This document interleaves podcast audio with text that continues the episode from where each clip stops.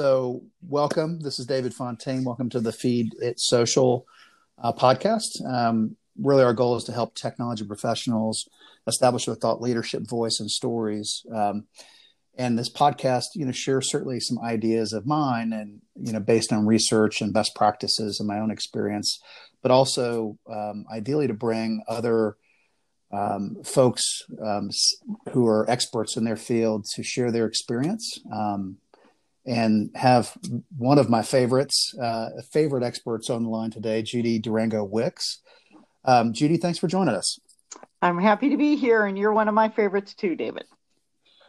Well, thank you very much. Get that out of the way. Checks in the mail. Yep. Uh, or actually, it's in Venmo. So and bill, um, pay, bill pay. Yeah, bill pay or Venmo. We don't do paper checks. uh, there's there more to come on that, but uh, Judy, why don't you kind of give us a little bit of your background, um, you know, so folks can understand, you know, your your experience and what you're bringing to the conversation today. Uh, well, thanks. Uh, I spent 35 years in public relations, and I actually got on the track with technology uh, before it was a, a, specialty. I got into office equipment, um, and then uh, ended up working on software and with work with IBM and worked with uh, CheckFree and Fiserv as the adoption of uh, digital payments took off. And so I've I've got I've seen a lot of change and how it occurs and how you manage it and in doing so how you manage crises because things always happen and uh, the crisis we're in now has brought up so many memories of past experiences. Um, so I'm glad you're you're wisely looking at what's happened in the past because we can certainly l- learn from that, and we are certainly well, seeing how this crisis um, it spurs adoption of new things. So it's all very interesting. Uh, technology adoption being impacted by crises is not a new thing. Right. Well, and what's interesting is is very timely. Obviously, the Harvard Business Review. There's a special issue that just you know arrived at my house, and it's titled "How to Lead in a Time of Crisis." And the first item they cover is crisis communication. So obviously, top of mind. We're we're seeing that play out. You know, geopolitically, we're seeing that play out in you know the business environment, technology. Really, every industry is touched by this. So um, certainly, very very um, timely and you know, one of the things that, and, and I know you're going to share a lot of experience from you know behavior change models and your work in a lot of different areas.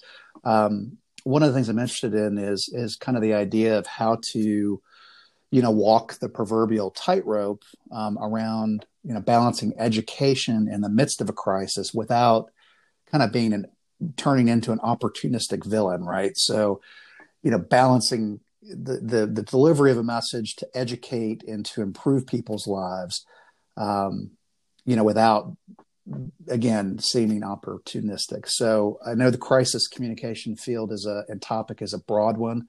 Um, where would you like to start with your experience? Well, I thought I'd start in the 80s from when I worked on the AIDS crisis. Um, and again, as a marketer. So in the 80s, I was working with Carter Wallace, which was Nair, Pearl Drop, Sea and Ski, and Arid Extra Dry. And we were happily doing spring break marketing in Daytona. Um, and MTV was brand new. So, you know, you're worrying about how, how am I going to get on MTV? So we had a Jan and Dean who were, uh, you know, beach music, great, great guys uh, to do a concert. And uh, in 1986, that's what we did, and it all worked out well. In 87, however, right before spring break, uh, the AIDS crisis had uh, picked up, and the Surgeon General in January announced that condoms were the best prevention against STDs, sexually transmitted diseases.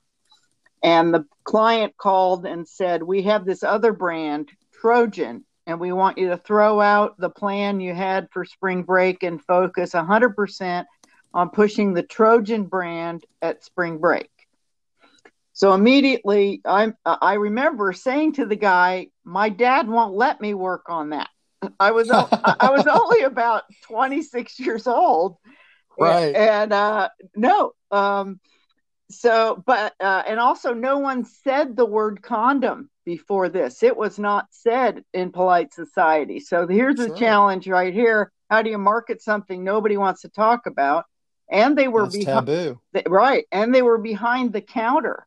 So we looked, so yeah, again, you always have to step back and look at what was true before this crisis. So you look for the barriers to adoption. One of the barriers was asking for a condom uh, or asking, uh, you know, the pharmacist. Um, and we found that girls all of a sudden are supposed to expect boys to bring condoms, or, you know, there are all kinds of things that were impacted there. So, Sure. Well, we stepped back and looked at spring break, and immediately people say, Oh, so you gave away condoms at spring break? No, that is not what we did. You have to be a responsible corporate citizen. So, what we saw was the opportunity to survey all the kids from all over the country who showed up in Daytona and determined what was their behavior and what what behavior change was happening and we repeated that every year and released the results we did this for 3 years and uh, they actually kept studying it for years after I was gone so so you look for a chance to be a responsible expert by bringing facts to a crisis when everybody is kind of losing their minds. Sure. And sorry, my phone is ringing. Well, at least it's not a fact. Uh, just wait a second. Yeah. Uh, no, it ain't no facts. so,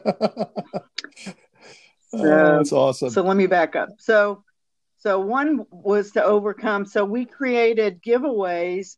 There was a we made a gold card that looked like an American Express card, but it what it said on it in big letters. If you hand it to the pharmacist, may I please have a box of Trojan brand condoms? And we gave them out uh, at the Mall Intercept place at the in Daytona. Uh, we gave those out as gifts. We had a march on the beach for safe sex, and we gave out uh, foam rubber Trojan helmets, which are pretty cool. And yeah. so, but we did that to have a photo opportunity. Back then, you wanted to get a photo picked up by AP, and then it would be printed in every newspaper in America. So you look for that photo. So we had an army of people marching on the beach wearing the brand, the helmet on their head.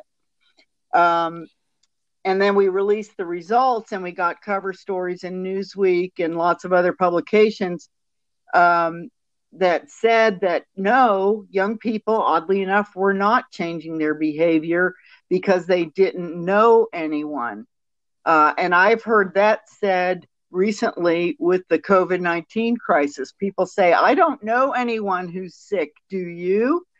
And right. and the lesson we learned was if it you know, when it becomes part of your social circle, it's too late. You need to practice safe behaviors before you know someone who is sick. Um, so it, it's just odd to hear some of the same things being said. Something else about AIDS was that early on, they really didn't know how it was being transmitted. So as we're seeing wear a mask, don't wear a mask, all these discussions in the media right now, um, you know, you in a couple years we'll know a whole lot more about this disease than we do right now. So you you really do have to be safe, m- more safe than sorry. That's interesting, and I, I was thinking about the you know the gold card. And you know it's it's almost like a you know, the bank robber that goes in and hands a note to the cash you know the cashier exactly. the teller and says you know give me all your money.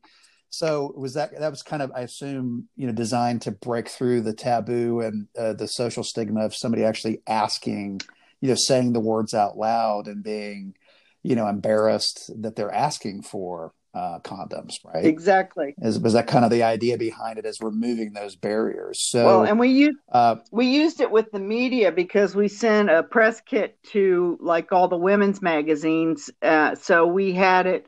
I was looking for something quick to get into these women's magazines. So they would in Glamour and Vogue and places like that. They would show a picture of the gold card and how to order one. Um, so it also helped as a visual to get into the press. Well, and the and birth control, um, you know, was often the the I guess the choice or the the responsibility. I don't know what the right word is. The cho- choice, the responsibility the benefit, that women would take on. The, right? benefit, the benefit of safe sex can include, yeah, yeah, but uh, but you know, I think a lot of uh, guys, at least in in that era, probably thought, well, it's not my problem, and and so you know, creating tools that create conversations and remove the you know the embarrassment factor, and or arm um, you know women with more information and tools to kind of demand different behaviors yes. right yeah um, so was that was that part of the thinking as well the kind of the um, you know targeting different um, you know mindsets and concerns and and behaviors to kind of drive uh, behavior on both ends of the transaction. Well, it also opened a whole new segment because before then, only boys bought condoms. So if you think about okay. it, it really uh, made a, a, much larger untapped segment of girls buying their own condoms uh, and expecting boys to practice safe sex. Okay. So now you have so, you know girls girls having condoms in there and you know these are college students and older, of course, we're targeting, not younger. Um, so it was a, it was a new segment. Well, and and fast forward a few years after that, I had a friend whose mom was a pharmacist, and uh, she was notorious of just handing out condoms, you know, wherever she went to make sure that uh, you know even if somebody was too shy to ask, that she was uh, breaking through that and making sure they were at least uh, available to folks. Yes. Well, and so that's that was one of the outcomes is uh, is there was behavior change after AIDS um, that's ne- really never gone back. I think safe sex is still expected, um, which is not a bad thing. Absolutely. So how did that um, that experience translate into uh, kind of future activity? You mentioned CheckFree, um, online bill payment, Fiserv, you know, with digital payments and the rise of that. And how did you apply those lessons to um, to that world? So years later, I was uh, head of corporate communications at CheckFree, and uh, 9/11 happened. And if you remember 9/11, for about a month there, everybody uh, well and longer people felt personally kind of punched in the gut you know? Everybody felt a little weak and a little afraid and also rallied you know usa usa but the punch to your confidence was felt and um, for about a month there, all the media, everybody was being so nice to each other. So these New York press, especially when you would get on the phone with these reporters, you'd always start off by saying, "Is your family okay?" or "You're okay." You know, and we're seeing that today with with a push for empathy and compassion and generosity, which again are all good things. But about a month later, uh, this anthrax issue erupted, where uh, you know, mail, uh, it turned out was one crazy person was mailing envelopes with anthrax in it to, to prominent people. And all of a sudden the media flipped back to being uh, like a shark tank. My phone started ringing off the wall because they all got the idea at the same time. Oh, won't anthrax be great for bill pay? Which was a horrible thought. But many of them had it. So uh, my phone started ringing off the wall, and we had to go back to being a little more careful about talking to reporters. And what I found was there were a uh, certain segment that were looking for a fear story. They wanted to write about how are people afraid or very, very afraid of their mailbox. And that was not the message we were trying to get across. We were trying to talk about all the benefits of bill pay about convenience and not paying late fees on your bills and and uh, saving time and saving stamps and all those other benefits. And we found that some reporters weren't at all interested in in telling that story. They just wanted to talk about fear. So uh, in a crisis or in any kind of marketing situation, you always want to step back and go, okay, where am I trying to go? And what are my best benefits to get there and selling what I'm selling and try to stick to that. So, what we did in that case was we actually had our agency screen the media calls and put them into a bucket. And if they just wanted to quote, they wanted me to be a source on how afraid people were, I didn't want to talk to them. But if they wanted to do a story about bill pay and all the reasons why you might want to try it, we did talk to those people and we ended up with some beautiful stories. Uh, the most perfect one was in USA Today and, you know, that achieved exactly what we wanted. Over time, there was adoption. Another thing you have to caution yourself with with a crisis like this is it's like a vortex. If you dive into the vortex, it's it's a negative vortex. You don't want your name associated with a pandemic when the pandemic is over. So i kept thinking why in the world would i want to be associated have our brand next to anthrax in the same paragraph? So you want to avoid that and you want to um, you want to uh, so we had another guy with the associated press who kept calling me and a month later, I met the gal from Hallmark Cards. He misquoted both of us. Uh, he, hmm. you know, basically, you can tell when they call, they already had their story written and they just wanted to plug in your quote. And yeah, they need one more source. Exactly. So that it looks like he's done a fully sourced article. And so in the paragraph introducing me, he says what he wants to say, you know, that you know people are very afraid. And then you look at my quote and that is not what i said.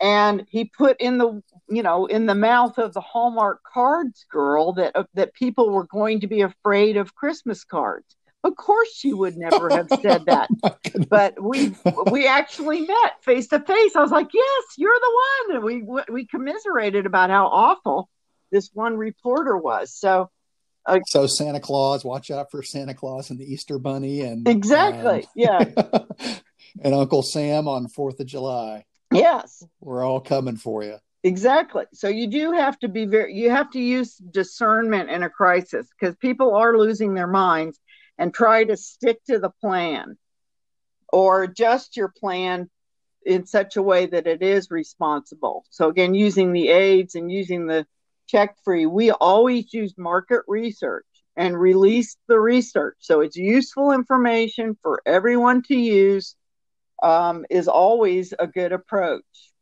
And, and it can cut through the clutter of, you know, what everybody else has. If you have something that's actually good stuff, the media will use it if you find the right media.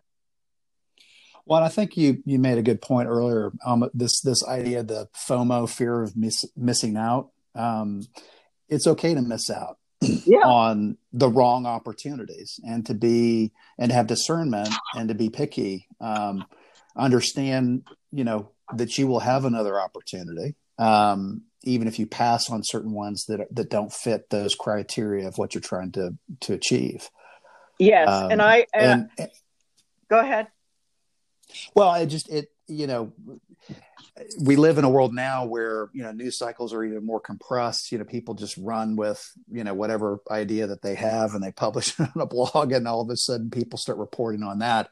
Um, you know there's this this rush to uh, you know publish and to comment and you know getting caught up in that um, you know is is not necessarily a win for anybody. Right. Um, i would so, also caution your your uh, read your audience um, when you're a startup company, uh, one of the temptations, of course, is to say, yes, bill pay is going to take off like crazy right now.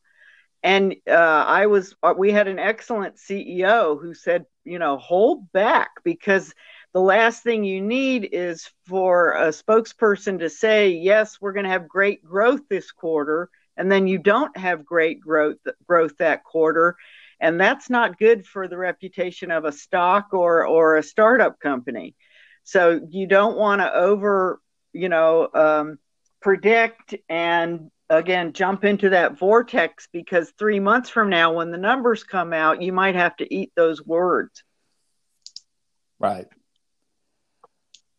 Well, that's a great point. Um, so, you know, we've talked a little bit about the, you know, HIV AIDS, um, you know, how you addressed, um, you know, behavior change in that, you know, anthrax, you know, was a flash in the pan, um, you know, moment. Um, but, you know, both of those were crises, um, you know, one short lived, the other, you know, longer term, um, you know, issue that we're, you know, we're still dealing with today.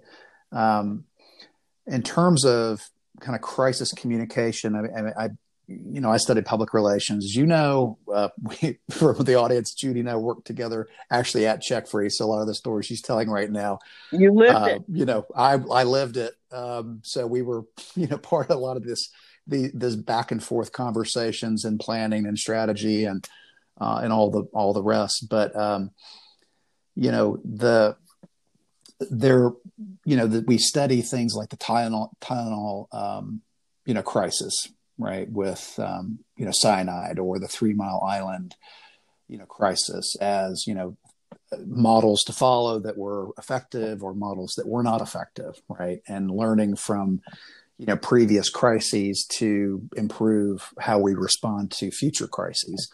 Um, so I wanted to kind of dig into crisis communications a little bit, Judy. Um, I think if if somebody who's not steeped in PR or journalism or marketing, maybe they're in IT or operations, they would be familiar with like business continuity planning or even disaster planning, right? Yes. Um, how does crisis communications dovetail with those disciplines? Maybe a little bit how it's different, um, and then we can maybe talk a little bit more about um, kind of the planning that goes into it and some of the you know those tried and true um, lessons that have come from you know all of these previous crises.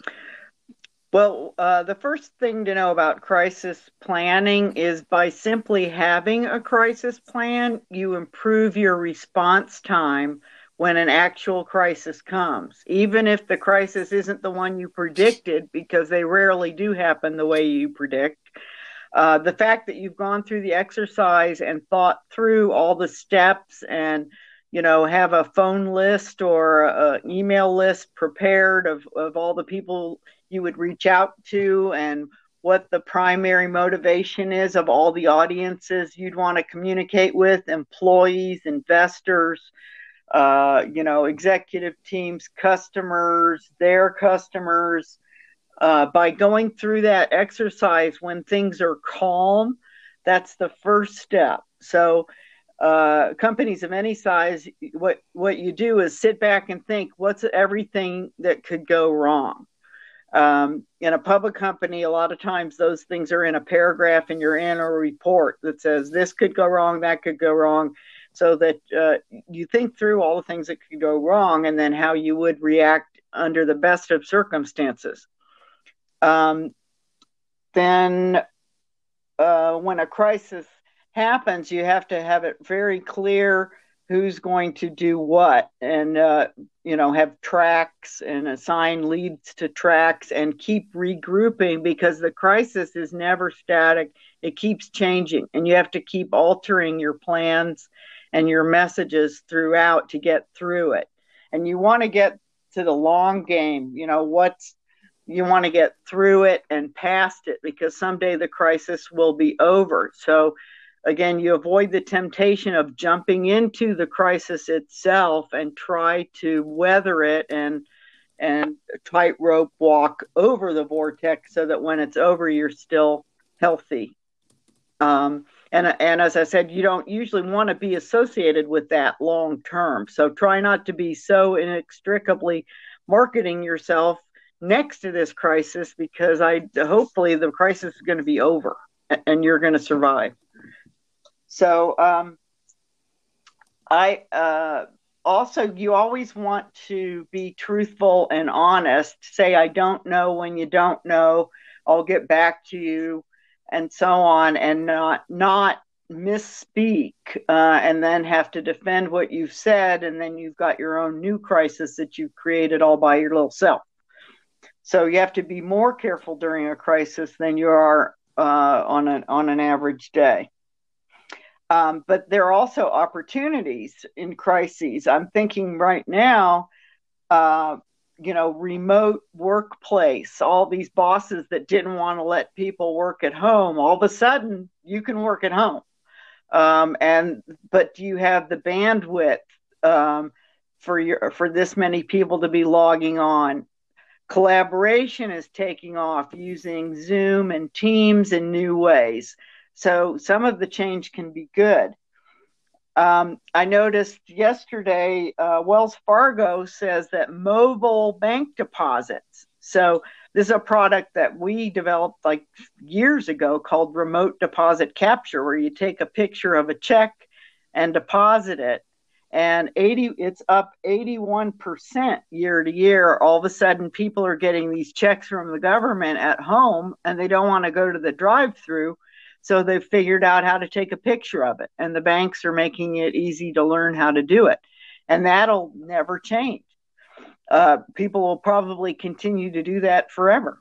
Um, after 9 11, the United States noticed that it kind of didn't make sense that we'd been putting paper checks and letting them fly all the way to San Francisco and then put them in a package and fly them all the way back to your bank so they can stuff them in your bank statements that pe- people right. figured out that's a lot of waste and gas flying paper checks all over the country. They the regulations changed afterward. It's called Check 21, and that's why you don't get your paper checks anymore. Uh, they send you an image of your check, and they gave the banks permission to destroy the paper check um, after they're done with it. So you're going to see a lot of positive change after this. I've noticed that um, the portals for grandparents. One of my brothers, my parents are 92 years old, and my brother took them a portal. And so now they're getting to facially see their great their grandchildren and great grandchildren, which is so much healthier for them than before. They're not going to use Zoom, but this Facebook portal is so easy, even a grandparent can use it.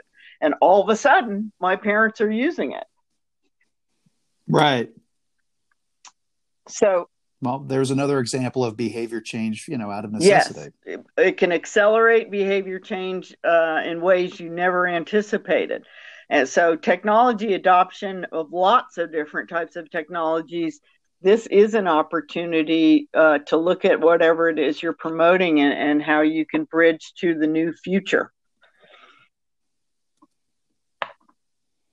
Well, one of the things you um, you, you talked about was you know telling the truth and and it's interesting in in communications and quite frankly a lot of things they seemed like you know what's the the the book everything i ever learned that i needed to know i learned in kindergarten right. um, you know there are these certain truths that just kind of keep coming up over and over again and um, you know the the fact of the matter is that um, you know even if facts and the idea of fact checking and social media has now become a, a hot button issue politically.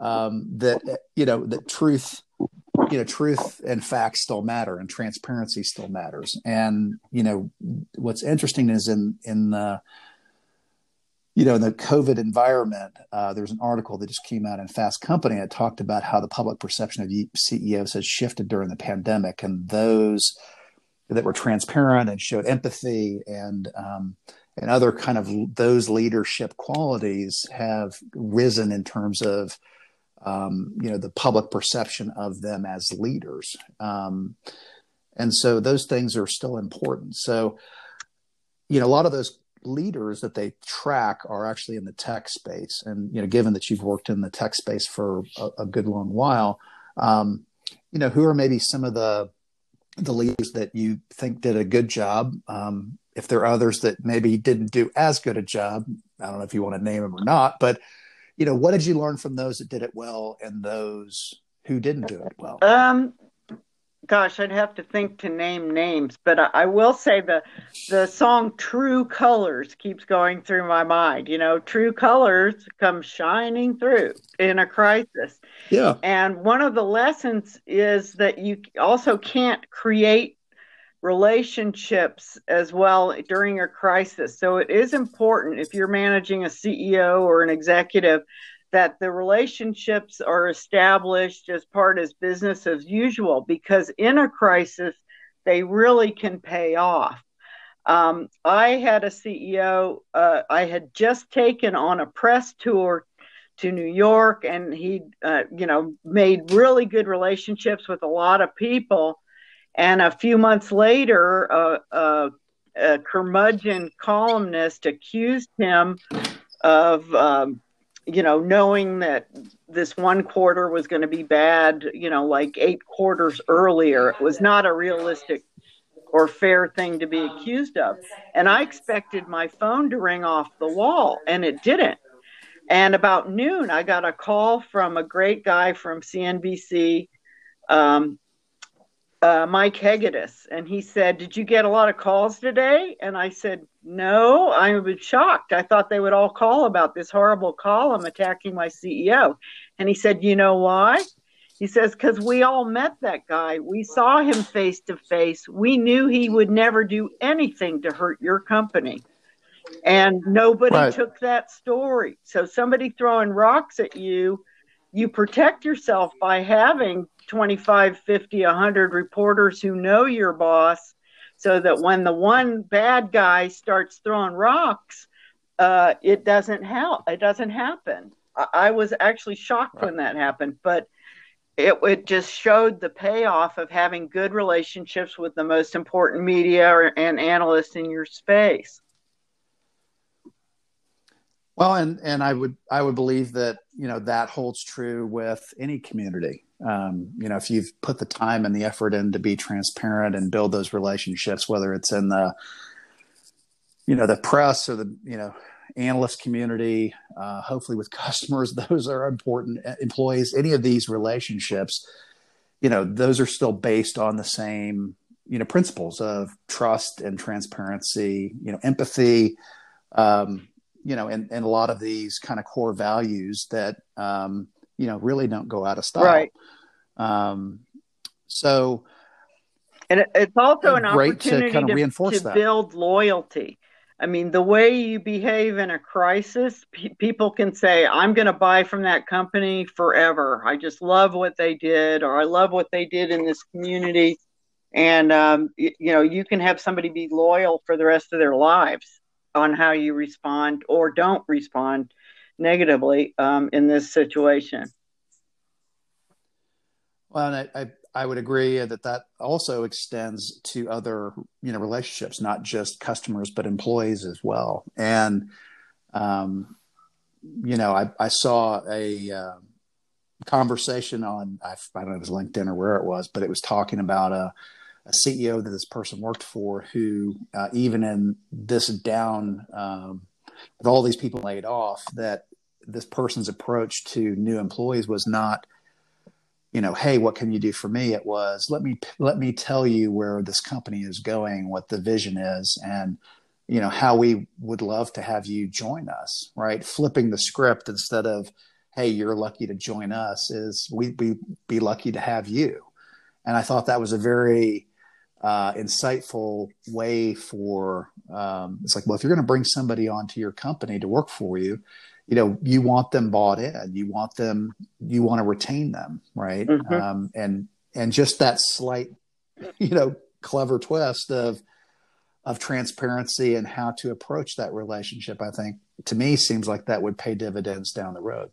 Yeah you want to uh, as you know we had the culture of achievement campaign uh, you know, and it, it, tied into what he knew people's real motivations were. I know you're here to support your family, you know, not to drink my Kool Aid. And people worked tirelessly, you know, toward the same goal. When you can get everybody, uh, you know, pulling in the same direction, the whole company can can really overcome great challenges together. And you do it together, and then you're all rewarded that uh, and then you have a healthy culture which is money can't buy that well and for the uh, for the folks listening who don't get a, get the inside reference here, we're we're talking about Pete Kight, who was the uh, founder, CEO, and and uh, chairman of CheckFree uh, before um, Fiserv acquired the company a number of years ago. Um, so that I, I think clearly would Pete would be one of the the great examples of leaders, uh, you know, in, in, times of crisis and also in times of, um, you know, just regular business operations.